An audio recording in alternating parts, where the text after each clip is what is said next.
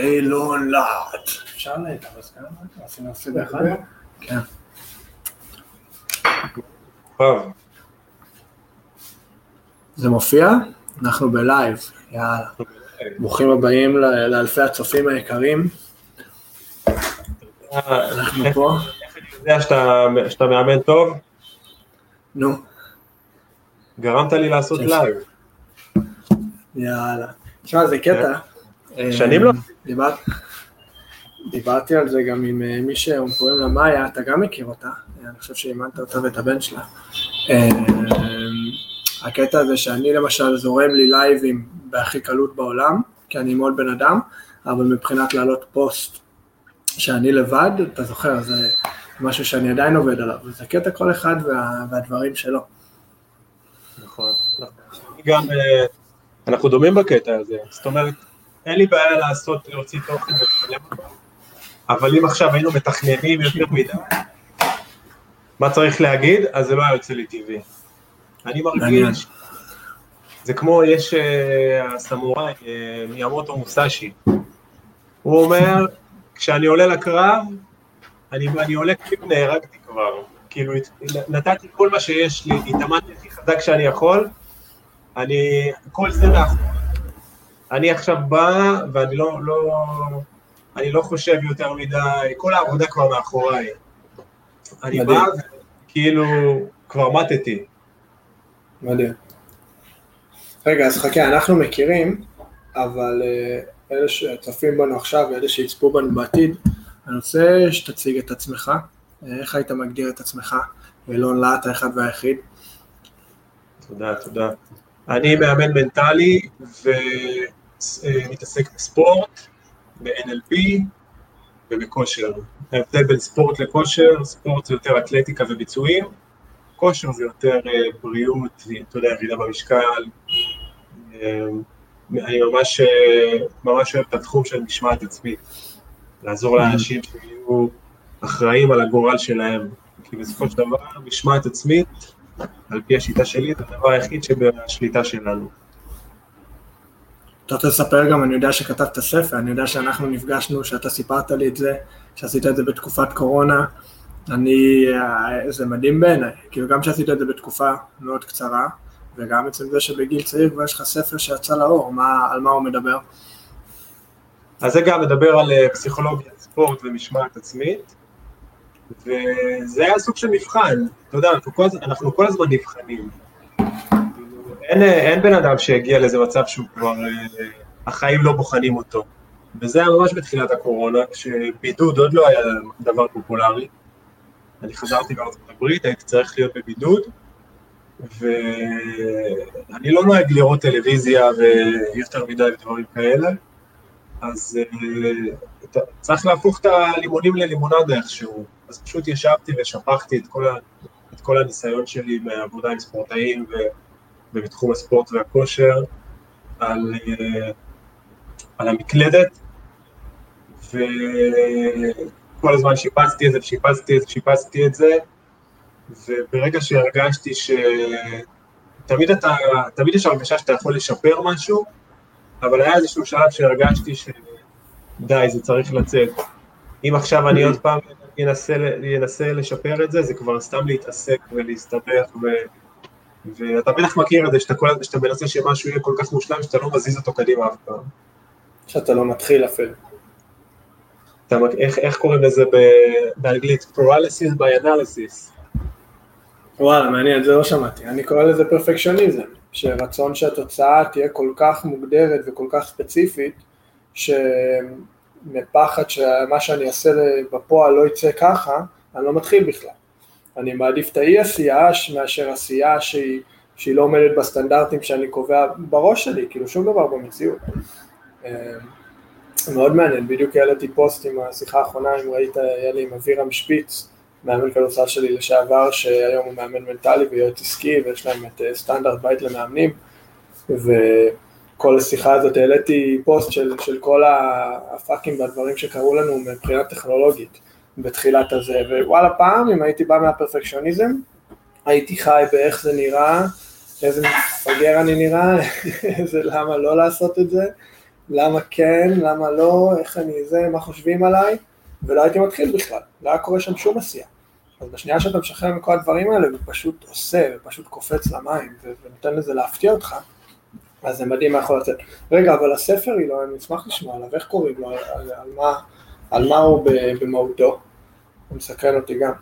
משמעת של אלופים, ואני בעצם, אני מגיל מאוד קטן, אה, היה מאוד חשוב לי התחום הזה של משמעת עצמית, אני לא יודע למה, אבל זה משהו שמגיל קטן החלטתי שאני לא אוכל ממתקים כי אמרו לי שזה יעשה אותי חלש יותר, וממש הייתי אנטי התמכרויות, כל דבר שהוא ממכר, אפילו לאכול את הציפורניים, הייתי ממש קשוח על הקטע הזה, והייתי ממש טוב בלא לעשות דברים, להימנע מדברים. לא הייתי כל כך טוב בכן לעשות דברים, אבל הייתי ממש ממש טוב בלסרב לעשות דברים, כולל לסרב לעשות מה שאומרים בבית ספר, שזה הצד אולי השלילי, אבל בצד החיובי ידעתי להגיד לא לדברים שהם לא משרתים אותי. ופיתחתי כל מיני טכניקות, ו... וביום שעברתי להיות מאמן, אז הטכניקות שהתאימו לי לא התאימו כל כך לכל אחד, כי לכל אחד יש נפש קצת שונה. אז הייתי צריך להתאים כל פעם ולשנות ולהתאים, והיום אני יודע, העניין של משמעת עצמית, שזה משהו שגם אני חטאתי בו יותר בצעירותי, זה לא בהכרח כוח לעשות דברים בכוח. אתה רוצה גם לשים את עצמך בפוזיציה ש, שזה לא קשה לך.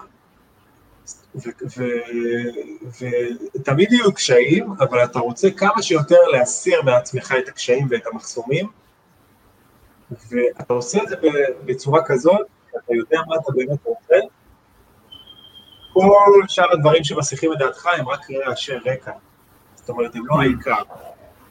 אה, בן אדם יכול אה, להיות מכור לשוקולד, לאכילת שוקולד נניח, הוא לא יודע אפילו למה הוא עושה את זה, הוא חושב שהוא חלש, הוא חושב ש...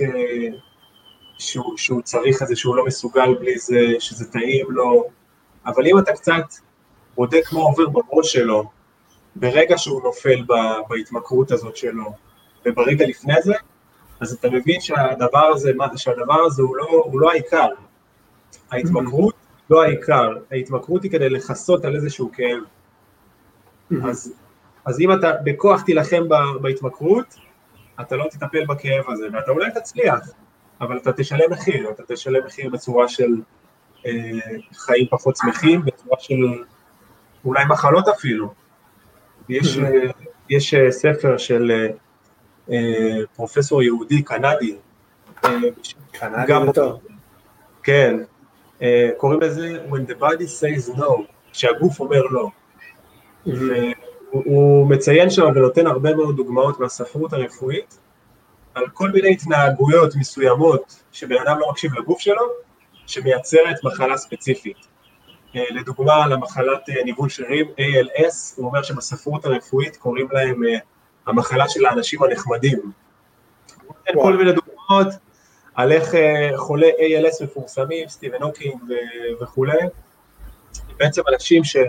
לא, היו מסוגלים לעמוד על שלהם, היו נותנים לאנשים ממש לדרוס אותם, ו, ו, ובאיזשהו שלב הגוף אומר לא, אני לא מוכן לצורת חיים הזאת, ובום, הוא נותן, הוא, הוא תוקף, הגוף תוקף את עצמו. אז mm-hmm. זה מאוד מעניין, והצורה שאני מאמין בה היום של להגיע למשמעת עצמית ו, ולהיות עצמך בעצם, זה לא רק בכוח, זה גם אה, להבין מה קורה מתחת לפני השטח. תגיד, אתה מסקרן אותי, אני לא יודע אם אפילו יצא לנו לדבר על זה אי פעם, אבל איך התחלת את דרכך באימון מנטלי? מה גרם לך להיכנס לתחום הזה, להתחיל ללמוד את זה, להתחיל לרוץ עם זה? מתי עשית את זה? אז uh, תמיד, תמיד uh, עניין אותי התחום הזה בשביל עצמי, כמו שאמרתי לך, רציתי תמיד הכי חזק שאני יכול, הייתי בבית כזה, uh, בית של אנשים uh, מאוד uh, יציבים וחזקים, ואחי הגדול גם היה ספורטאי מאוד מצליח ושאפתן, ותמיד רציתי ככה לחדד את החרב שלי, זאת אומרת, להשתפר, והיה לי סטנדרטים כאלה בבית, שתמיד צריך יותר, תמיד צריך יותר, לא בהכרח זה דרך חיובית לחשוב, היום אני יודע, אבל ככה התחלתי להתעניין בעולם הזה, ועסק, ואני עדיין עוסק בתחום הכושר, ורציתי להעביר לאנשים, זאת אומרת, אני יכול להגיד לבן אדם מה לאכול ומה לא לאכול, או איך להתאמן ואיך לא להתאמן, אבל אם הוא יצליח או לא יצליח, זה לא, זה לא בגלל שהוא לא יודע מה צריך לעשות, זה בגלל שאין לו שליטה על עצמו, וזה מתחיל, מה, מתחיל מהראש, הכל מתחיל mm-hmm. בראש.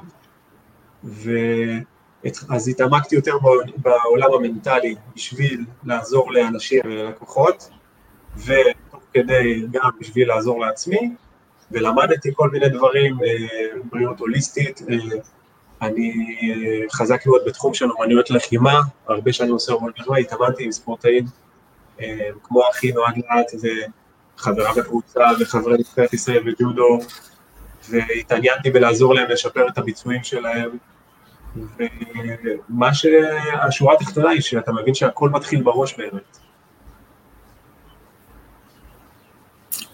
אז כשהתחלת, מה, איזה קורס למדת, מאיזה שיטה לקחת? אז בהתחלה הרקע שלי היה באמת אמנויות לחימה, כמה שיותר, שזה הרבה פילוסופיות של המזרח, אה, מימוטו מוסאשי, כמו שהזכרתי מקודם.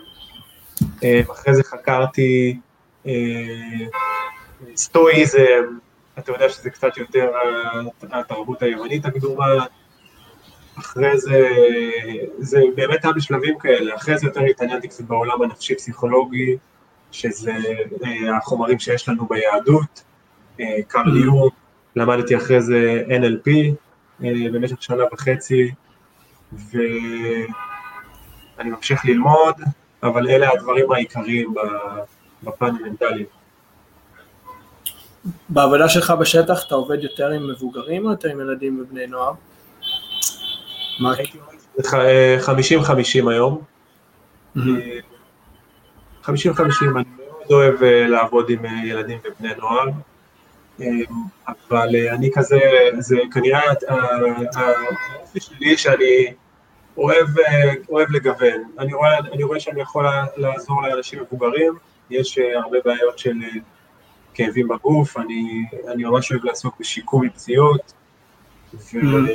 ובעיות של השמנה, ואנשים שבעצם לא, לא מושלים על עצמם, שזה גם בעולם המנטלי. אני אוהב לעזור לאנשים להיות, למשול על עצמם. מה זה למשול לעולה חדש כמוני? שאני מוציא פה את המילון. להיות, להיות אה, המלך. ממשל? כן, להיות המלך על עצמך. יש... כמו שאמרתי אה, קודם, המשמעת הזאת, כאילו להחליט על הראש. אני תמיד, אני זוכר שהייתי רץ, תמיד הייתי אומר לעצמי, המוח מחליט על הגוף ולא ההפך, כאילו אני מחליט מתי אני עייף, ולא לכיוון השני. מה באת להגיד? רמה גבוהה. לאט לאט, כן, יום אחד נגיע. לא, אבל יש לך את העניין הזה, אני... אתה, אתה יכול להגיע, אני מכיר אותך מספיק טוב, אתה יכול, אתה לפני משחקים, אתה לא בהכרח תישן הכי טוב, או, או אתה פשוט תבוא ובעזרת הכוח של המחשבה אתה תתפוצץ במשחק. ו... כן, כן, כוס קפה שחור ו... ויוצאים לדרך, לא, לא כזה קריטי השער, כן. גם עכשיו, שמע, אני, אתה יכול להגיד לעצמי, לא ישנתי טוב בלילה, אני פה, אני במעבר דירה, אתה יודע, כי אנחנו גם חברים קרובים, מחר אני חוזר לתל מונד, לדירה, לדירה החדשה שלי. יש לי אלף דברים על הראש, וואי, לייב, זה, עכשיו, פה, עייף, ואתה פשוט כאילו שם חיוך, נהנה מהתהליך, זה משהו שאני מאוד שמתי לב בזמן האחרון, אתה יודע, יצא לי גם לשתף אותך אה, בשיחות האישיות בינינו. העניין של הקונטקסט, הקונטקסט שאתה נותן לדברים. אם אתה פתאום מסתכל מעבר רק לעשייה, אז הקונטקסט מאוד מאוד משנה, מאוד משנה. למשל, סתם לדוגמה, היום, הפוסטים האלה, כל הפרויקטים האלה שאנחנו עושים ביחד איתך, עם אבירם, עם כל האנשים המדהימים שיש לנו באופק להצטרף לשיחות איתי, באמת, כאילו, אני מרגיש מבורך, כאילו, שיש לי את הפוזיציה לעשות זה, לדבר עם כל כך הרבה אנשים מעניינים. אם בן אדם אחד נכנס עכשיו ללייב, או רואה אחרי זה את הפוסטים שאנחנו עושים ואת ההיילייטים שאנחנו עושים, ולוקח מזה משהו טוב, משהו חיובי, שיכול אחרי זה להשתמש בחיים שלו או שלה, עשינו את שלנו. כאילו באמת, עשינו את שלנו, ופתאום אתה קצת עייף, אתה קצת זה, אולי אתה קצת תפוס, אולי אין לך כוח, לא שתית קפה, שום דבר לא משנה, כי הבן אדם האחד הזה, שאולי ייקח מזה משהו חיובי, אתה מבין, שווה את הכל. וכל דבר מעבר לזה זה בונוס. באמת, אני בוחר להסתכל על זה ככה. ופתאום כשאתה משנה את הקונטקסט, אתה משנה את האנרגיה שיש לך לדברים. פתאום הכל נהיה יותר איזי, אתה, אתה כאילו משחרר את המושכות ונותן לחיים להפתיע. וזה מגניב, זה, זה באמת יצא לי לחוות את זה הרבה בזמן האחרון. אני גם זוכר שהיו תקופות של, שלא היית יושן כמעט בלילה, שהיית קצת יותר... יציאות, בליינות, לא ניכנס לזה פה, ילדים צופים. זה, אבל אנחנו רק על פני השטח. אני, אני, אני זוכר, וזה היה מאוד משמעותי בשבילי גם לראות את זה וגם לשמוע את זה ממך, שבעצם אתה עדיין מלא באנרגיות. ודיברנו בהשוואה, דניס רוטבן וכאלה, אבל אני זוכר שאני אמר לך את זה, אני, הדלק שלי זה אהבה לחיים, זאת אומרת, כאילו, אם אתה חושב על זה פיזיולוגית, אתה אמור להיות עייף, כאילו ישנת ולא כן. מסודר, אבל, כן. אבל, אבל, אבל בתכלס יש לך מלא אנרגיה, וזה, וזה, ואמרת לי, זה אהבה לחיים. אני מעריך את זה, כן, אני מעריך את ההשקפה, כן, אני, אני כאילו עושה את זה, אז אני לא כל כך שם לב לזה בשטח, אבל uh, כן, זה מין תפיסת כזאת, מין, מין ראיית עולם של אני עייף, סבבה. אבל זה לא מה שקובע עכשיו אם אני אהיה שמח או עצוב, זה לא מה שקובע אם אני אעשה את הדברים שאני צריך לעשות או, או לא, אתה מבין? אני פשוט עייף, סבבה, ממשיכים, אני רעב, סבבה, ממשיכים. אני תפוס, סבבה, ממשיכים, יש לך משחק מחר. כאילו זה לא הולך למנוע ממני. אני כן רוצה שכי בגלל שזה משהו שיש לנו במשותף, שקצת נכוון את השיחה ברשותך לכיוון עבודה עם ילדים ובני נוער. אני חושב שזה משהו שאנחנו עושים גם בבתי ספר, אתה מצטרף אלינו עכשיו גם לחברה של תאוצה, שאנחנו עובדים בבקרים ביחד, וגם בעבודה שלנו בפרטי, עם האימון מנטלי ועם האימוני כושר, ועם ספורטאים בכללי. אמ, רשמתי לי פה שאלה, אמ, שמאוד מסקרנת אותי, אני שם לב לזה הרבה ביום יום, ואני מסקרן אותי מה, מה אתה חושב. אם היית, אם היית יכול לבחור גורם אחד שהוא הכי משמעותי להצלחה אצל ילדים ובני נוער, אם זה הצלחה ספורטיבית בקבוצות, אם זה הצלחה של ציונים בבתי ספר, אם זה הצלחה של ילדים קצת יותר גדולים בצבא או שכבר התחילו לעבוד, אמ, מה היית מגדיר כהגורם הכי משמעותי? אני חושב שלהקשיב להם ולהבין מה הם רוצים, באמת אבל מה הם רוצים. כי הם, הם מגיעים לעולם שה... החברה והמשפחה וכולם דוחפים אותם לאן שהם חושבים שזה הכי טוב להם, והרבה ילדים כזה קורסים תחת הלחץ הזה, ורוצחים לעצמם את, ה, את החלומות ש, ש, ש, שיושבים אצלהם באמת. אז אני חושב שלגרום להם לדבר על מה הם רוצים ולהקשיב להם, לא להגיד להם לא, זה קשה מדי, זה, זה טוב, זה לא טוב, פשוט לתת להם לדבר על מה שהם רוצים, וזה זה, זה ממש תרפיה בשבילהם, זה דבר ראשון. Mm-hmm. שני, כשהם מסבירים לך מה הם רוצים, אז הם בעצמם מגלים מה הם רוצים.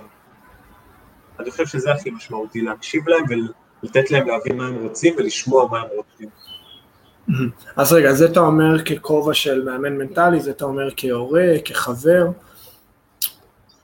וואו, אה, שאלה טובה. אני חושב ש...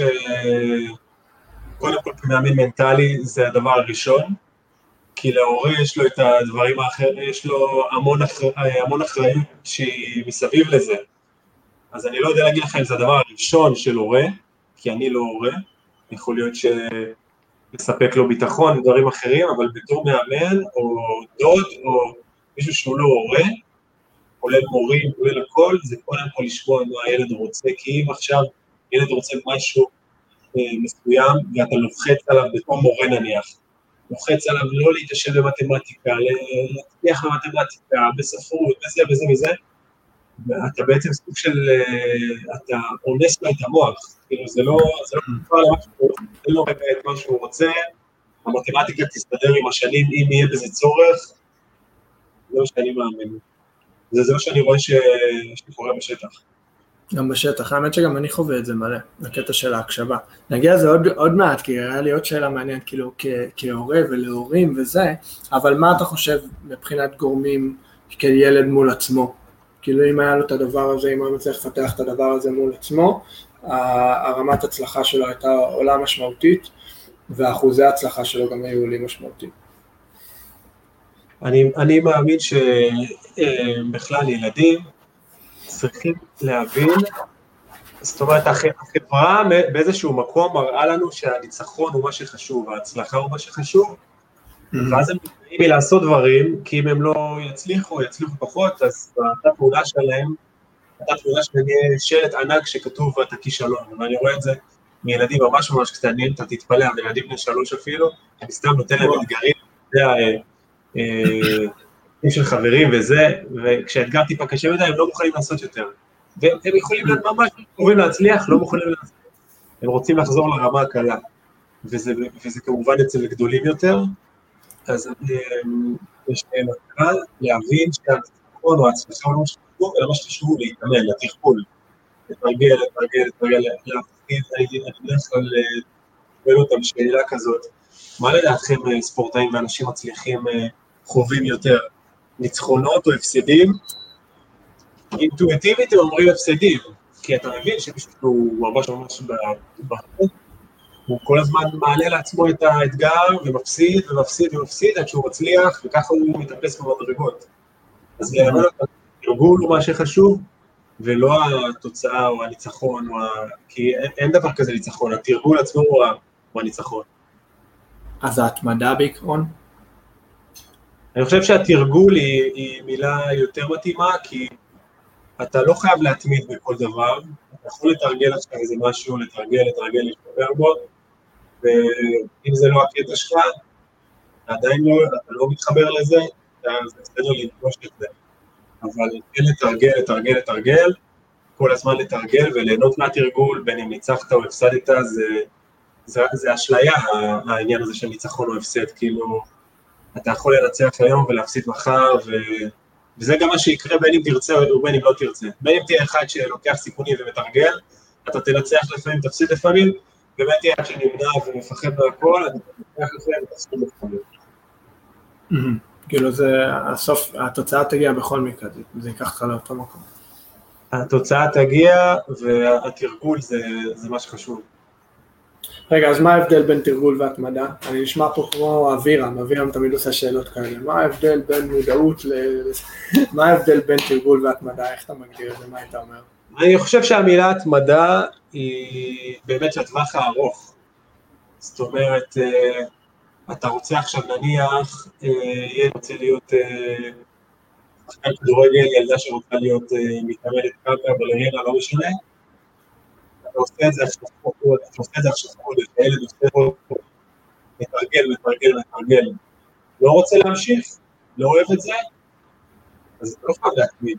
זאת אומרת, המילה התמדה יכולה לגרום לזה להישמע כאילו אתה חייב עכשיו לעשות את זה עשר שנים, כי אם לא אתה מוותר ואתה לא מתמיד. אבל להיות רק בקטע של תרגול, אז טוב, תרגלתי חודש, זה לא הקטע שלי, זה לא מה שבא לי.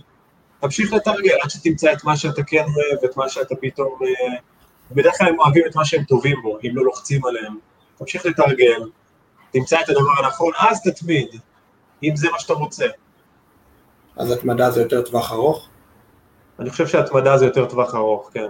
שזה לא חייב להיות בהכל.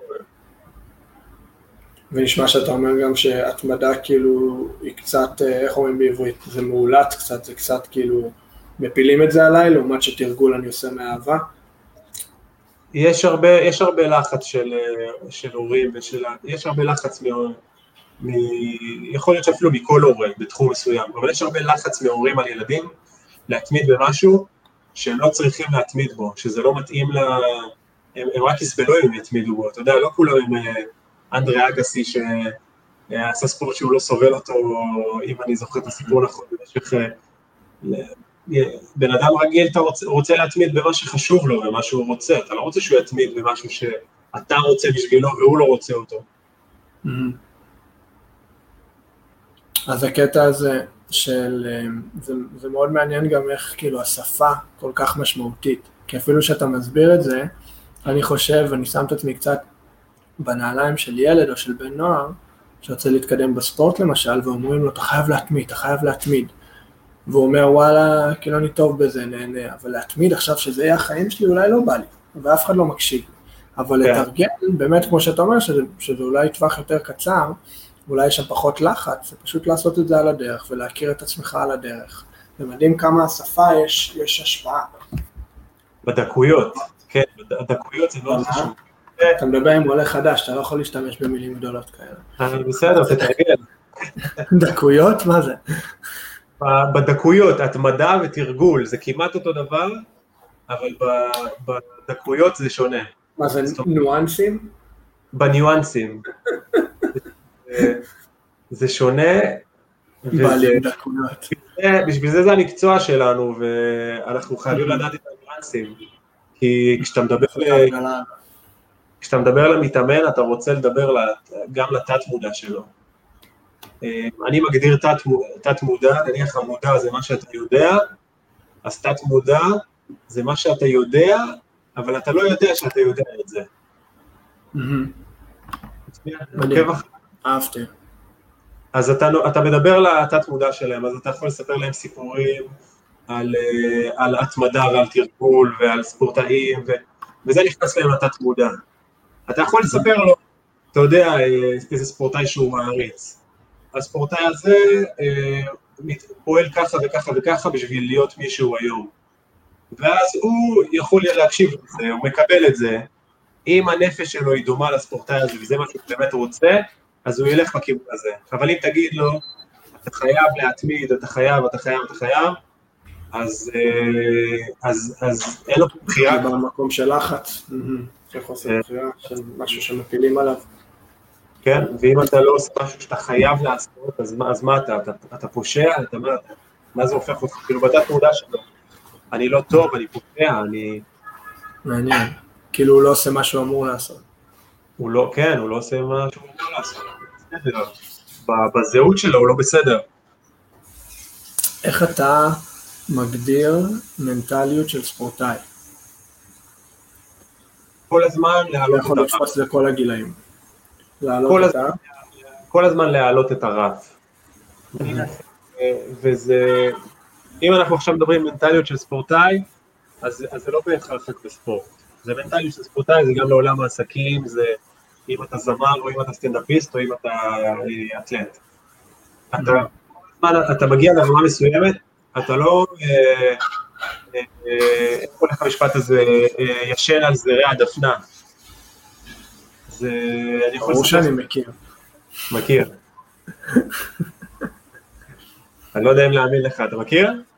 לא, אני לא מכיר, אין לי מושג. זה הדקויות, אתה רואה? זה הדקויות. לא, לא לנוח על ההישג שלך ולהגיד, אוקיי, אני, אני מצליח עכשיו, אני ווינר עכשיו. בסדר, הגעת לדרגה מסוימת, הלאה, להסתכל על הדרגה הבאה. לא להיות מרוצה, לא להיות יותר מדי מרוצה ולהישאר אחורה ולנוח, זה בסדר, אבל לא אם אתה ספורטאי, לא אם אתה במנטליות של ספורטאי. אם אתה במנטליות של ספורטאי, אתה תמיד רוצה להעלות את הרף. אוקיי, אה, הכנסתי 600, אה, 600 אה, נקודות לעונה הזאת, אז מה, זהו, אני, אני הצלחה עכשיו, אני סקסס, או שעונה הבאה אני רוצה יותר. עונה הבאה אני רוצה להעלות את, ה, להעלות את הרף. אה, אותו דבר ב, בטכניקה מסוימת, אני עושה את הטכניקה הזאת, אני עושה את התרגיל ג'ודו הזה ממש ממש טוב.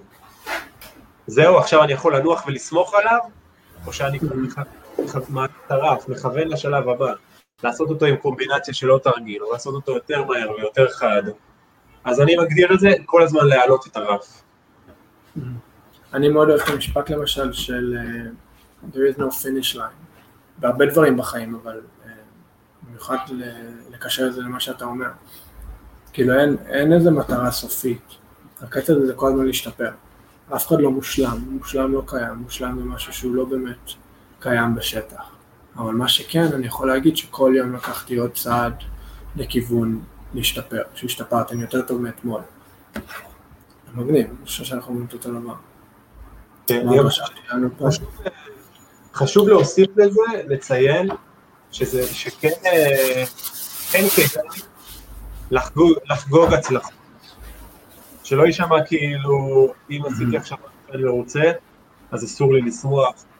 זה חשוב מאוד מבחינתי לחגוג הצלחות, אבל לא, לא להסתפק בזה. אם אתה ספורטאי, אם אתה אם אתה מכוון אה, כל הזמן להעלות את הרף, לחגוג, אבל לא להסתפק. זה מזכיר לי מה שאמרת מקודם, שוכח באיזה נושא זה היה, נראה לי בני נוער וזה, אבל הקטע של הרבה יותר קל לנו אה, לזכור ולשים דגש על כישלונות ודברים שליליים ממין ההישרדות האנושית, מאשר אה, לזכור ולשים דגש על החיובי ועל ההצלחות שלנו. כהרגל, כאילו built in, אנחנו, זה קל מאוד להסתכל על הכישלונות וליפול על עצמנו ולהיות קשים עם עצמנו, מאשר המאמץ שזה דורש באמת לשים דגש על הדברים הטובים שקרו באותו יום, על, על הדברים הטובים שקרו באותו משחק, על הדברים שכן קידמנו, שכן השתפרנו בהם. ההצלחות הקטנות האלה בסוף היום הופכות להיות ההצלחות הענקיות. אני, בנימה הזאת, אני, אני מזמין אותך לחגוג איתי את ההצלחות האחרונות שלנו ב, ב, בזמן הקרוב. לחגוג הצלחות. יאללה, ברור. דבר ענק, וזה מפתח... ממש לעשות ישיבה, כאילו להרים דרינק ו- ולעשות מזה אירוע. ממש לכבוד זה. מעניין. עם האוכל. את עצמנו. עם המה? עם האוכל בא תיאבון. מה עוד רשמתי לנו פה? מה אתה אומר? אני אומר, אם אתה חוגג את ההצלחות, אתה נהיה רעב לעוד הצלחות. נכון, יפה, זה כאילו יוצר בסיס. חוגג את הכישלונות, אתה, אתה, אתה מתרכז בהם, אתה מוריד את עצמך לכישלונות, איזה רעב יהיה לך להצליח? כל פעם שאתה רוצה להצליח, יהיה לך בתת מודע איך שחגגת את הכישלונות. לגמרי. מפתח לך את הרעב להצלחה. שנייה, אני רושם לנו את זה פה, זה נקודה אש. אמ, מה באתי להגיד? אם היית יכול להעביר, להעניק להורים של ילדים ספורטאים הבנה אחת, שהיא מבחינתך הכי חשובה מכולם, מה היית נותן להם? להורים. קודם כל להבין מה הילד רוצה, ולא לעשות מניפולציות על הרצון שלו, להסביר לו מה הוא רוצה, לשאול אותו מה הוא רוצה, ואם הוא רוצה לקחת צעד אחורה, אז לתת לו לקחת צעד אחורה, זה כנראה, זה מה שיש לו לתת כרגע, הוא לא צריך את ההפסקה הזאת, אולי זה לא בשבילו, אז קודם כל להבין מה הוא רוצה, ולא ל... לא, לא ל... לחתים לו, לחתום לו בראש מה הוא רוצה, להבין מה הוא רוצה ממנו, ולא להראות לו פרצוף מאוכזב אם הוא לא רוצה מה שאני מצפה ממנו. אז לגרום לו למין הבנה עצמית של מה שבאמת מניע אותו? גם שיבין וגם שההורה יבין מה הוא רוצה. אז שההורה יבין אותו ומה מניע אותו, ואני שומע שם גם כל הקטע הזה שלא להכריח אותו, לא לדחוף אותו לדברים, כאילו נגד הרצון שלו. ממש לא, ממש לא. אם זה נגד הרצון שלו, זה לא יעשה טוב לאף אחד. אולי ההורה יוכל לספר לחברים שלו איזה ילד מוצלח יש לו, אבל זה לא שווה את זה, זה לא, זו לא המטרה. יצא לך לחוות את זה בשטח, מבחינת ילדים שעבדת איתם, שההורים רוצים מטרה בשביל הילד יותר מאשר הילד רוצה בשביל עצמו? זה, האמת שכן, יצא לי לראות את זה הרבה. אמ, צריך להראות את זה להורים בצורה חכמה, אתה לא רוצה להגיד לו דברים שישמע כאילו הוא לא, הוא לא הורה טוב, אבל אה, אתה, אתה צריך להגיד להורים, רגע, לא, לא, לא, לא שאלתי אותך, שאלתי אותו. לפעמים אתה שואל את הילד מה הוא רוצה וההורה קופץ פנימה. רגע, רגע, רגע, זה לא, זה לא, זה לא ככה זה עובד, אני רוצה לשמוע ממנו.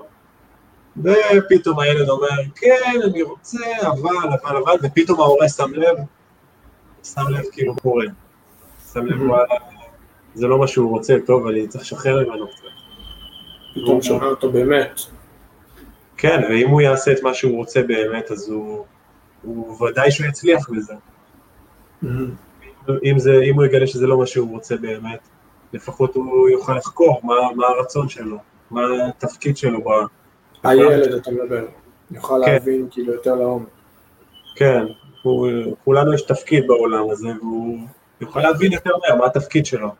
ולא לרוץ לו בראש כל החיים שהוא לא בסדר, כי הוא לא רוצה את מה שההורים שלו רצו בשבילו.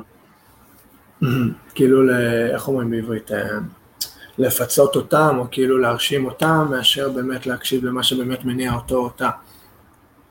כן, וייקח לו, ייקח לו הרבה זמן להבין מה, מה, מה הייעוד שלו, מה התפקיד שלו בחיים, מה, מי הוא, הוא לא ידע מי הוא. אם כל הזמן מכתיבים לו מה הוא צריך לעשות ואיך הוא צריך לעשות את הדברים. אם מכתיבים לו, במיוחד אם יגידו לו מה, מה הוא צריך לעשות, כן, ולא להבין מה הוא רוצה לעשות. אני יצא לי לחוות, הרבה בשטח, אה, הורים, כאילו, כמו שאמרת מקודם, אין הורה רע, כאילו יש הורים רעים, במקרה הזה זה לא נובע משם, זה באמת הורים שאכפת להם ואין דבר שהם ירצו בעולם יותר משהילדים שלהם יצליחו ויגדלו, אבל הם כאילו כל כך, אה, איך נקרא לזה, כל כך תקועים על, על דרך אחת שזה אמור להיראות, שהם לא פתוחים לראות דרכים אחרות שאולי מתאימות יותר לילד, ואם הם באמת היו יוצרים כאילו כל כך בריצה של לתת לילד משאבים ולתמוך בו ולהרים לו ולהסיע אותו ולקחת אותו וזה, שהם אם הם היו שנייה לוקחים צעד אחורה ונותנים לזה לבוא ממנו או ממנה, אז פתאום הדברים היו רצים יותר חלק, זה מאוד דומה לאנשים שכאילו מכניסים את הכל לעסק, קוראים את התחת מהבוקר עד הלילה, עובדים 20 שעות ביום ולא מבינים כאילו למה התפוקה של העסק לא עולה. ואני הבנתי שאם אני נותן את כל כולי למשהו, אם אני עובד מהבוקר עד הלילה, דברים אמורים להתקדם, המכירות שלי אמורות לגדול, החשיפה שלי, הלקוחות, איך אומרים, customer base שלי אמור לגדול, למה זה לא קורה? ואם אתה לוקח שנייה, כאילו צעד אחורה, ופתאום קולט מה באמת מניע את הדבר הזה, מה באמת יושב פה, כמו שאמרת מקודם, בבסיס, מתחת לשטח, אתה מתחיל לעבוד יותר נכון, יותר ממוקד, הכל נראה אחרת, פתאום הדברים מגיעים.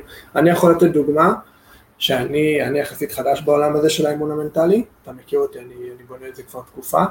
אמ, אני בתחילת הדרך ישר חשבתי כאילו יאללה לקוחות אה, מהפן הפיננסי, לקוחות, עבודה, איך אני מתחיל לרוץ, היה לנו את הדירה עם המשרד, איך, אני, איך אנחנו ממלאים את המשרד, איך אנחנו עושים זה, מה אנחנו משלבים, רעיונות זה. כשאני שנייה לקחתי צעד אחורה ואמרתי, רגע, הכסף פה באמת מניע אותי, או האם הכסף זה איזה חלל שאני אמור כאילו לספק לעצמי ו- ולמלא את, ה- את הסכום הזה בחודש, מה שזה לא יהיה לצרכים שלי. האם זה באמת מניע אותי, האם זה משהו שאני צריך להגיע אליו? הלכתי צעד אחורה, הבנתי שזה לא באמת משהו, זה, זה אחת מהמטרות הגדולות שלי, ברור, אבל זה לא באמת מה שמניע אותי, מה שבאמת מניע אותי זה, זה לתרום לאנשים, זה לתרום לעולם, לתרום, לעשות לאנשים טוב, לתת לאנשים ערך. פתאום אתה בא משם, הכל נראה אחרת, וגם אתה לוקח ממך פחות אנרגיה על הדרך. כי אתה יותר מחובר למטרה. עוד פעם, שינוי קונטקסט, שינוי תפיסתי, פתאום עושה שינוי בכמעט כל דבר שבא, שבא יד ביד עם זה. כן, אני חושב שזה... פה אתה, אתה, אתה, אתה מגדל עכשיו פרח, אתה לא רוצה... יש קטע אותו... אתה רוצה מה? נחתכת קצת. כן. אתה מגדל עכשיו איזה צמח או איזה פרח, אתה לא רוצה כל היום להשקות אותו במים. אתה משקיע, תשקיע אותו, זוז הצידה, תן לו לפרוח. ואני גם מאמין שלאנשים, כולל לאנשים מאוד מנותנים ולמאמנים גדולים, קשה לראות על עצמם מה השינוי, מה הטעות שהם עושים. קשה להם לראות על עצמם, קשה לנו לראות על עצמנו מה הדבר שאנחנו צריכים לתקן. ובאמת באמת כדי להצליח בזה צריך מישהו חיצוני. חבר, מאמן, מורה, אה, מאמן כמונו, אה, לא יודע אם יש לכם איזה ייעוץ כלשהו, אבל באמת לשאול את האנשים, אם משהו תקוע, לשאול את האנשים, מה מהצד אתה רואה שאני יכול לשנות? להיות אמיץ מספיק אה, לשמוע את הדברים האלה ולחשוב עליהם, אם זה משהו שאפשר לשנות אותם, ואם לשנות אותם, אז גם כמו תרגול, בהדרגה, לא, לא, לא לשחוט את, ה, את החלק הזה, לשנות אותו בהדרגה אם צריך. נקודת מבט חיצוני. כן, זה קשה, אבל זה... חשוב. למה זה קשה? למה אתה אומר שזה קשה? מעניין. אה, אתה תראה אנשים רואים שהם מקבלים ביקורת. אה, מעבירים קורסים, ויש להם הרבה אנשים, הרבה לקוחות, שהם לא ישאלו מה לדעתכם אני יכול לשפר, ואם ישאלו ואתה תגיד להם משהו, וואו, הם, הם יתנפחו, הם יסרבו לקבל את זה, הם לא ירצו להקשיב, זה, זה קשה לאנשים לקבל ביקורת. אז צריך uh, להיות פתוח לזה. למה אתה חושב שזה, מאיפה זה מביא אצל אנשים?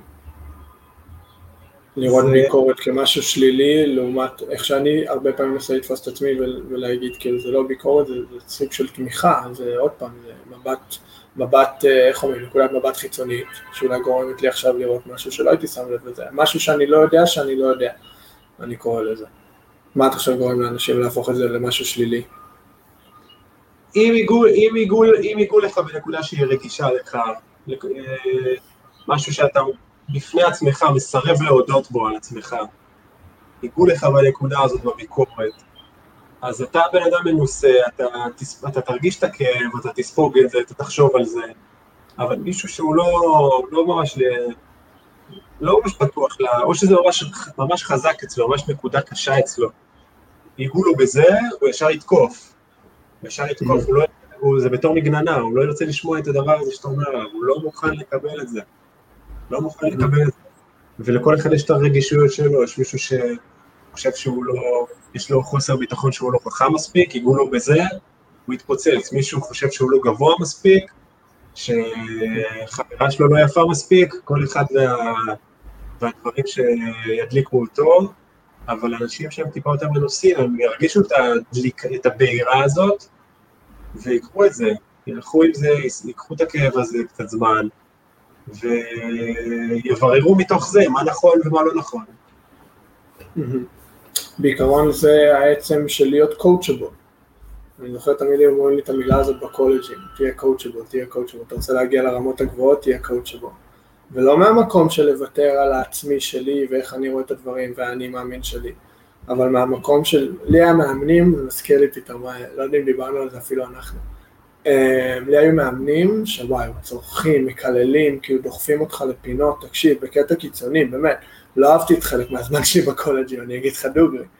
אה, אבל בדיעבד, גם הבנתי את זה בשביל עצמי וגם יצא לי לדבר איתם על זה, הם אמרו כאילו אם אתה יכול לעמוד בלחץ שלי, באימונים, אז, אז למה שהקהל ישפיע עליך במשחקים, למה שהשופט ישפיע עליך במשחקים, כאילו אם אתה יכול לעמוד בסיר לחץ הזה שאני מציב בפניך באימונים, אם זה היה ספרינטים עד שאנחנו מקיאים, זה היה לקום בשש בבוקר ולרוץ את הצד של איזה הר בוונקובר, או אם זה היה קללות, באמת קללות וכעס וצרחות וכאילו כל טעות קטנה.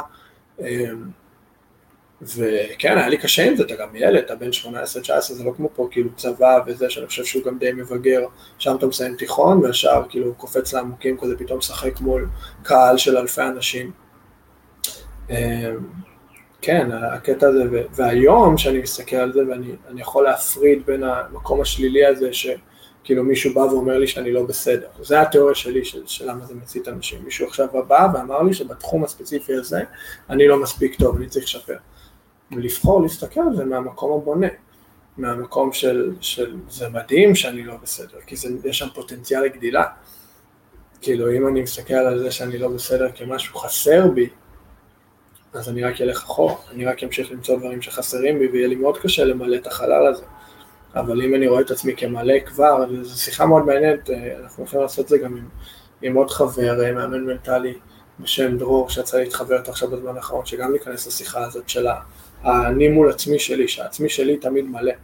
ואז פתאום אתה בא מבסיס של מישהו בא אליי ביקורת כביכול, זה לא משפיע, אני לא רואה את זה כמשהו חסר, אני רואה את זה כאתגר, כמשהו לשפר, כמשהו להתקדם, כמו שאמרנו קודם, מנטליות של ספורטאי, מה אני יכול לשפר, איפה אני יכול להתקדם, איפה אני יכול כל הזמן לגדול. מעניין, מה עוד רשמתי לנו פה? אז אני אשאל אותך על, על, המאמנים, על המאמנים הקשוחים ההם. כן. היה אכפת להם יותר ממך, או מהתוצאה של הקבוצה, מה, מהמספרים?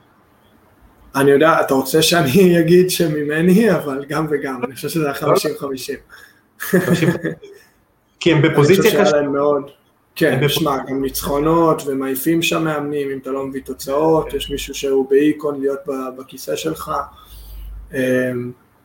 אני אגיד לך איך אני, זו שאלה מאוד מעניינת. אפשר לענות מזה ממלא כיווני. אני חושב שבאותו רגע היה להם אכפת שאני אהיה הכי טוב על המגרש וננצח. אבל הם ידעו בתת מודע שלהם, מהניסיון שלהם בשטח של 15, 20, 30 שנה מאמנים כדורסל, שמה שהם עושים כרגע גם יביא להם תוצאות בשטח, או אולי לא, אולי אני אתקפל ויהיה מפוחד, וזה גם קרה לי ואני לא אופיע על הפרקט, אבל גם יביא להם תוצאות בשטח, וגם טווח ארוך יחשל ויעשה ממני לא רק ספורטאי יותר, יותר טוב, אבל גם בן אדם יותר מצטיין, שדברים פחות מורידים אותו על הדרך. שאם מישהו עכשיו בא ואומר לו א', ב', ג', הוא לא, הוא לא לוקח את זה למקום של יואו איזה באסה, איך הוא מדבר עליי, הוא לוקח את זה כאילו יאללה יש לי משהו לשפר, אמרת עוד פעם, אנחנו כל הזמן חוזרים לזה, המנטליות של ספורטאי, לרצות להשתפר, לחפש כל הזמן איפה אני יכול לגדול, איפה אני יכול זה, איפה, ולא במקום של חסך. אז אה, אם היה אכפת להם ממני או מה, מהתוצאה, אני חושב שזה שילוב, שילוב, כן. כן, כי בפוזיציה קשה, הם לא, הם לא יכולים עכשיו לשאול אותך, כמו שאמרנו, מה אתה רוצה, אתה פה בשביל לנצח משחקים, אז הם חייבים... לא. כן. כן, כן. תחשוב שגם בעמדה שזה, אני, אני באמת חושב שזה מראה מין חולשה עכשיו לבוא ולהגיד לשחקן, בוא, בוא נקשיב לך על זה, כאילו, אתה מבין, מכל המקום הזה, האגוסנטרי ושונה מאימון מנטלי לגמרי, וזה למה אני חושב, ואני מאוד מקווה ש, שדברים כמו סטנדרט בית של מאמנים, של אבירם ושל נטלי שם, ועוד גופים כאלה שלאט לאט מתפתחים בארץ, ומתחילים להכניס מאמנים מנטליים ו... ואנשים מהתחום כ, כעובדים על הפיירול, עובדים בתלוש שכר, כי, אתה מבין, לפעמים מהמקום האגוצנטרי וזה קשה להגיד את הדברים האלה, קשה פתאום להקשיב לעובד בלי להראות חולשה או בלי לשחרר כזה מהכוח שלי, אבל פתאום יש לך מישהו חיצוני, עוד פעם אמרנו, הזווית ראייה החיצונית הזו, פתאום שקף לך את הדברים קצת אחרת, וזה מדהים איזה תוצאות יכולות לצאת מזה, ממשהו מאוד קטן, משינוי מאוד קטן. מסכים איתך, זה מדהים. ותראה, אה, אה, אתה קטוע שנייה, אוקיי. אה, בן אדם שמגיע לליגת אלופות NBA, ספורטאי, זה לא מישהו שאתה צריך, שאתה צריך לשכנע אותו להתאמן בדרך כלל, אלא אם כן הוא כישרון על, עצלן, איזה, לא יודע, אלן אייברסון כזה. אבל בדרך כלל זה מישהו שאתה תילחם איתו לנוח והוא ירצה להתאמן. אז אתה כבר בליגה תחרותית היית, הם כבר, הם דוחפים אותך הכי חזק שאתה יכול.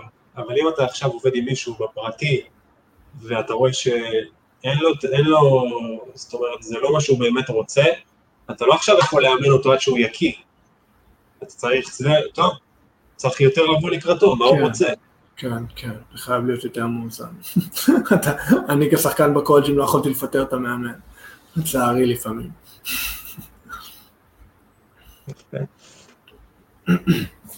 מה עוד רשמתי לנו פה? מה, מה אתה חושב מבדיל בין הילדים שמצליחים בטווח גיל שלהם, אולי ברמת גיל שלהם, לבין אלו שמצליחים ברמות היותר גבוהות, שאחרי זה מתבגרים ו- ובאמת מגיעים לרמות יותר גבוהות, אם לשחק בבוגרים, לשחק בחו"ל. אמ, אני חושב שיש פה משהו מאוד מעניין, אמ, גם ילדים אחד בין השני וגם ילדים עם עצמם, אה, במיוחד בארץ, אה, מבחינת להגיע לרמות הגבוהות.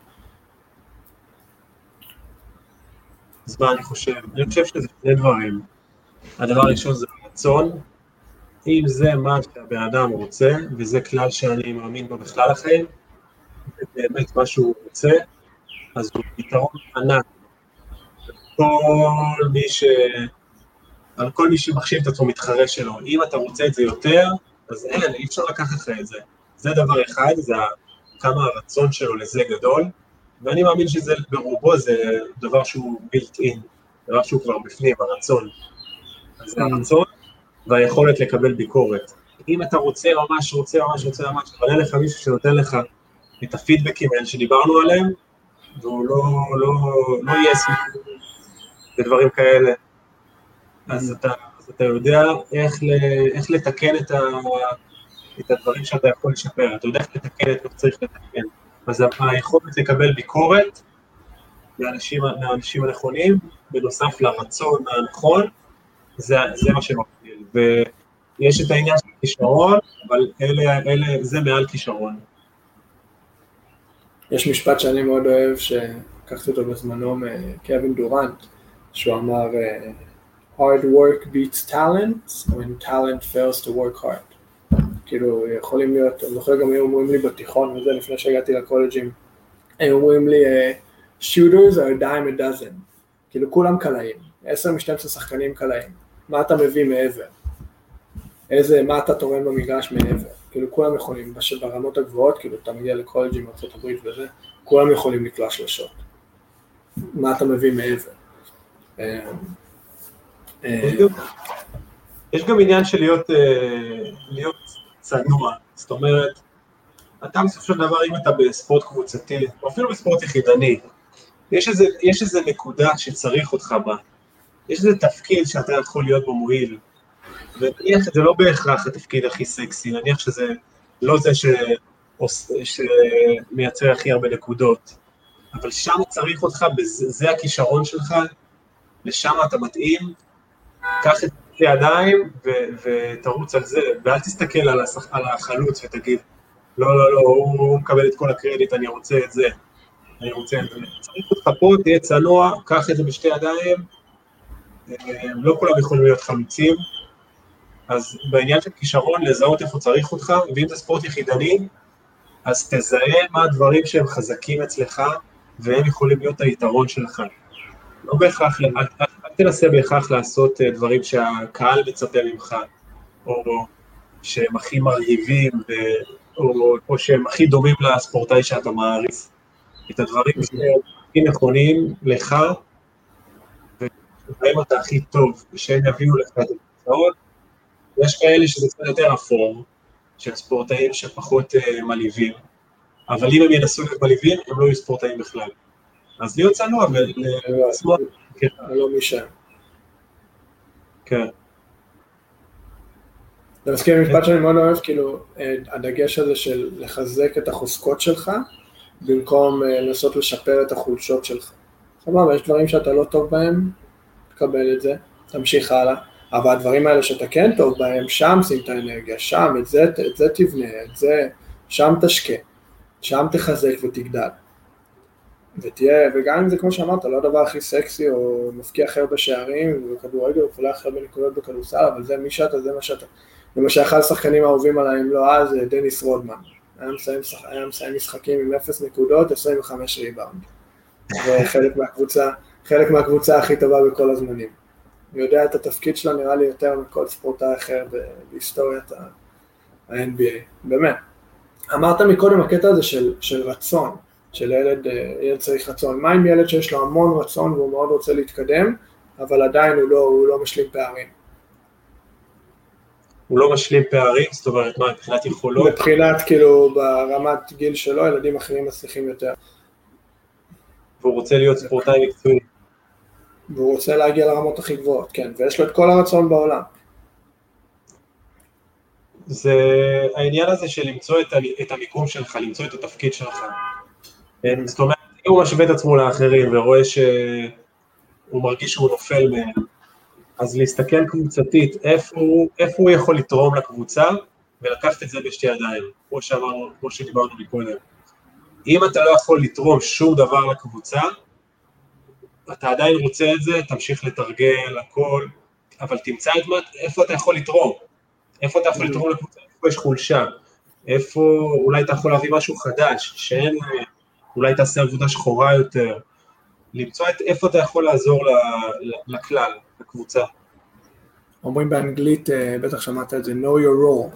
ואני חושב שזה תופס לא רק לספורט, אבל גם לביזנס, גם לחיים אישיים. כאילו, באמת, know your role, תגדיר במה אני טוב, ותתחיל לתת לשם את האנרגיה. לא כל הזמן לחפש במה אני לא טוב ומה אני צריך לשפר. כן, כן, זה בכלל מחלה. לחפש כל הזמן במה אני לא טוב, זה... זה, זה שלא יבינו אותי אנשים שלא צריך לעבוד על הדברים שאני חלש בהם, אבל לחפש כל הזמן במה אני לא טוב, זה, זה לא יביא אותך לגרסה הטובה שלך. זה, יש לך איזושהי מתנה שקיבלת ואתה הולך להזניח אותה, בגלל שאתה עצבני על זה שאתה לא טוב בדברים האחרים. אני מסכים עם המשפט הזה. כל כלל יש יוצא מן הכלל, אם יש איזה מישהו שהוא איזה ספורטאי משוגע, או איזה...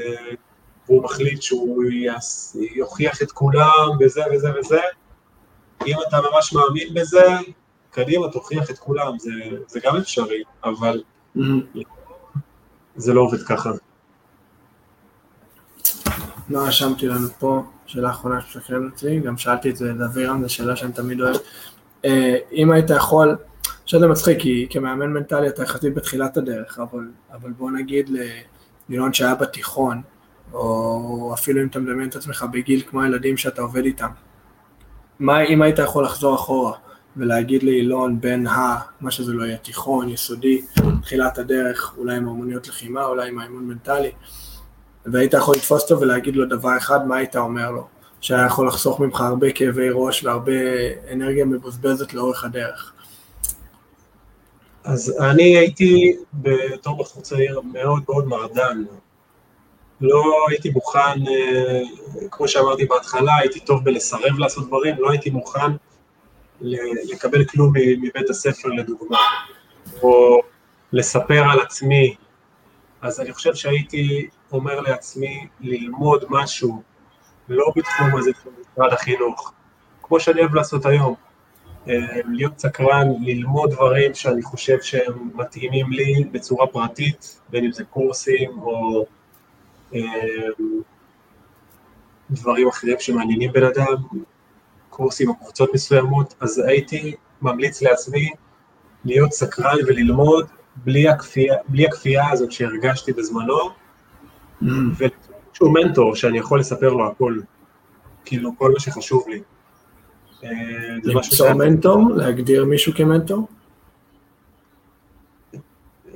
תראה, זה, זה, זה נושא מאוד קשה, למה אומרים, קנה לך חבר, עשה לך רב וקנה לך חבר, אז כן, אה, חברים זה, זה דבר שצריך לקנות, אבל איזשהו מנטור שהוא רוצה שתצליח, ויש בזה קצת קושי, כי אנחנו רוצים את הבן אדם הנכון, כי המנטור הזה יכול להחליש אותנו, יכול כל כך להשתלט על המוח שלנו ולהגיד לנו מה אנחנו צריכים לעשות עד שאנחנו נהיה תלויים בו ואנחנו לא נדע להקשיב לעצמנו.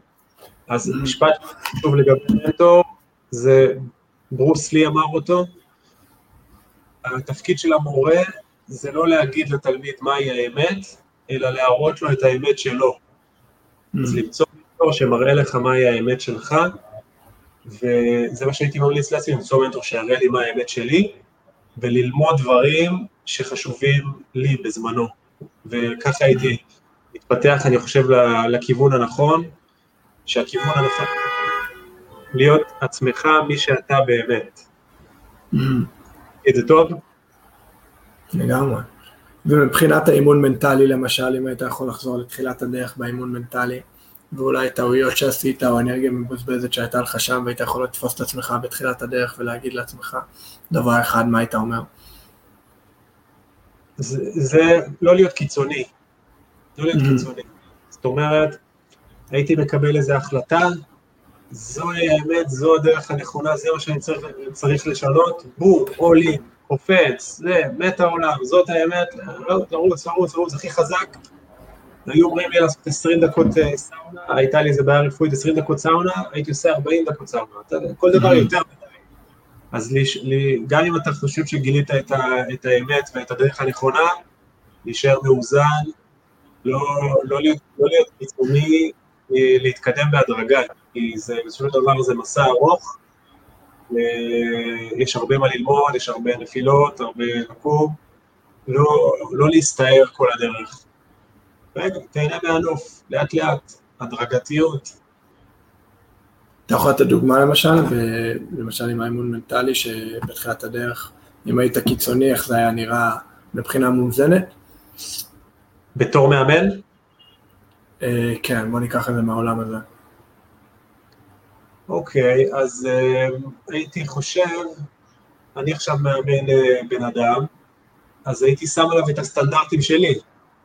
הייתי אומר לו, אתה צריך לעשות א', ב', ג', זה מה שצריך לעשות בשביל להצליח, ומתחיל ללחוץ, ועשית, לא עשית, אתה מוותר לעצמך, שזה, שזה זה די קיצוני, כי אתה רוצה, הייתי רוצה, צריך לעזור לבן אדם בקצב שלו, אתה לא יכול לשים עליו את הסטנדרטים שאני שם על מישהו כמוך, כמו שון, אני לא יכול לשים את הסטנדרטים עליך למישהו שהוא בן אדם שהוא הוא לא כזה תחרותי ושאפתן, והוא רק רוצה לרדת קצת במשקל, והוא רוצה לסדר את החיים שלו, אני לא יכול לשים עליו את האינטנסיביות שהמאמנים שלך שמו עליך במשקל.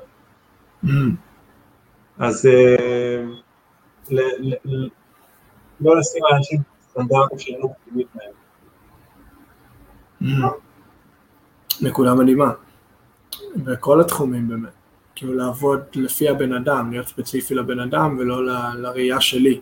כאילו לא להביא את הראייה שלי לסגורת אופק, אומרים את זה בעברית, ולעבוד לפי מה שמתאים לו, לבנות את זה לפי מה שמתאים לו, לא לה. כן, אני חושב שזה דבר מאוד מאוד חשוב, זה, זה הנחת יסוד מאוד גדולה בעולם ה-NLP. ה-NLP אומרים לראות את האדם איפה שהוא נמצא. Mm-hmm. נמצא, אתה, אתה רוצה, זה, זה משפט שאני אוהב שכתבתי אותו בספר שלי, אתה רוצה לטפס על, על האברסט, קודם כל תגיע לנפאל, אתה לא יכול לטפס על האברסט אם אתה נמצא ברמת אה, ישראל. קודם כל תגיע mm-hmm. לנפאל. אם אתה שמה, תתחיל לטפס, אתה לא שמה, תדע איפה אתה נמצא, תדע איפה הבן אדם שמולך נמצא. תראה מה, כמו שחוזר להתחלה, כמו עם, כמו עם הילדים, שאתה רוצה לשאול אותם מה הם רוצים, לראות איפה הוא נמצא, מה הוא רוצה. אתה לא יכול עכשיו mm-hmm. לדמיין מה הוא רוצה, לחשוב שאתה יודע מה הוא רוצה ולדחוף אותו לשם. לראות איפה הוא נמצא ומשם אה, להוביל אותו. Mm-hmm. יאללה, מדהים. מדהים, אחי. אני רוצה, אנחנו גם עושים את זה, אנחנו עושים את זה בכל מקרה, אבל אה, נעשה עוד לייבים כאלה, נעשה עוד פרויקטים. אנחנו תמיד אה, עובדים ביחד. מכירים גם מחוץ לפייסבוק.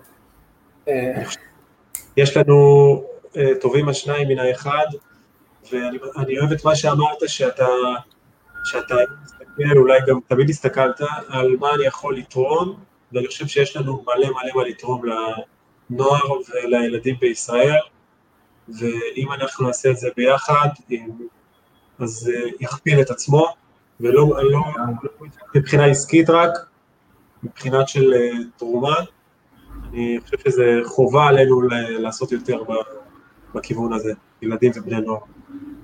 מדהים. שלוחה. כן, כן, לגמרי. שליחות. שליחות, מה אמרתי? שלוחה? שלוחה זה במה, לא? לא שמענו, שליחות. שמע, הגעתי למצב שזה מדהים, כאילו כל כך לא אכפת לי לעשות, אני זוכר פעם עם העברית, וזה הייתי כל כך נזהר לא לעשות טעויות, היום כל כך לא אכפת לי.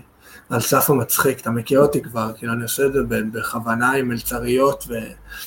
ובברים ועם אנשים שאני מכיר ברחוב כל כך לא, זה מדהים, זה באמת קטע. זה תמיד מזכיר לי גם את הלייב הראשון שעשינו אז עם, עם שפיץ, עם אבירם, וכל ה, הפאקים והבלאגנים והטכנולוגיה, ואני יושב וצוחק, כאילו, נהנה מכל רגע, שמע, כאילו, הקטע, השחרור הזה, וואי, זה באמת כאילו לשחרר בולדר ענק, מאיך אני נראה ואיך הדברים אמורים להיות, הסטנדרטים האלה. אה, לפעמים גם מה שאמרת, לעשות זה עם עצמנו, אתה יודע, לא, לא לבוא לפי סטנדרטים כל כך גבוהים, פשוט ליהנות מאיפה שאנחנו נמצאים, מהנקודה שהיא, שהיא עכשיו, אתה מבין? אתה לא יכול להיות בשום מקום אחר חוץ מעכשיו. לפעמים אני חושב, אני יכול לדבר על עצמי, שאתה רוצה להיות כאילו עשר צעדים קדימה, ואתה כבר, אתה, אתה משחק אותה כאילו אתה שם, אבל אתה לא קרוב בכלל, אתה עדיין בתחילת הדרך, ואז כל מה שאתה עושה הוא לא, הוא לא עומד בסטנדרטים, אתה רק מתאכזב כל הזמן. וגם אם תגיע לסטנדרטים אתה תתעצבן שאתה לא עשר דרגות. תמיד יהיה משהו אחר, לגמרי, תמיד יהיה עוד משהו להגיע אליו. אם אתה לא זה, אז אתה זה, ואתה הגעת לזה, אז אתה זה. מרגישים את זה שאתה... שאתה... רגע, אתה קטוע קצת? אני אומר, מרגישים את זה שאתה בנוח עם, ה... עם זה שהעברית שלך היא לא מאה אחוז, למרות שלדעתי היא כמעט מאה אחוז. ואם הייתי מרגיש שאתה קצת רגיש לגבי זה, לא הייתי מתקן אותך בכלל, אבל זה שאתה בנוח עם זה, זה גורם לאחרים להרגיש נוח, והרגשתי שאני יכול לתקן אותך בלי ש... אם זה היה, כמו שדיברנו מקודם, משהו רגיש אצלך, אז היית אולי נהנה מזה, אבל כל הכבוד שאתה... אנחנו יכולים להריץ פה לייב של עוד שעה עם סיפורים של, של שון אשכנזי עם, עם אנשים, והאם אומרים נכון בעברית או באנגלית, וואי, שעבדתי בבר, אתה יודע, אה, אחי, סיפורים, יש לי שעות. שעות, שעות, שעות, שעות. איך אומרים נכון? האם זה הגרסה שאומרים בעברית, או האם הגרסה האוריגינלית באנגלית, אחי? וואי, אנשים, צחוקים. לא, ישראלים יכולים לתקן אותך באנגלית, ישראלים. זה, זה קרה המון בשטח, בעבודתי כברמן. זה היה ענק, זה היה אחד המצחיקים שקרו לי. יאללה, מדהים, אחי, אנחנו נריץ עוד כאלה. כיף מאוד לפרויקט ראשון, בדקנו פה גם את הפלטפורמה. בוא נראה רגע, אני רוצה שננסה משהו, אני רוצה, אני נכנס פה דרך הפייסבוק. מסקרן אותי אם אנשים הגיבו, אה, ואנחנו לאט לאט נלמד על הדרך, איך אנחנו עושים את זה ככה שאנשים יהיו יותר אה, אקטיביים בלייב וישאלו שאלות על הדרך. אה, הנה, אתה רואה אנשים מגיבים ולא לא ראינו את זה בכלל. מגניב, אז מה שנעשה פעם הבאה, זה ניכנס גם דרך הפייסבוק, וככה נוכל, יש שם גם מין אינטראקציה. מגניב, מגניב, מגניב. יאללה אחי, לפעם ראשונה, נעמת לי מאוד. זה מצחיק, אני מדבר איתך ורואה את עצמי את הלייב בפייסבוק. ויאללה, מחק... מה זה? מסך בתוך מסך, כן. Inception. ו... גדל. ויאללה, מחכה כבר לפעם הבאה. פיס, תודה רבה. אח שלי אתה. אנחנו נדבר בטלפון, אנחנו מתחילים עכשיו בבתי ספר, שנה טובה. וואו, מתוקה. יאללה, אח, מדהים. ביי, גאו.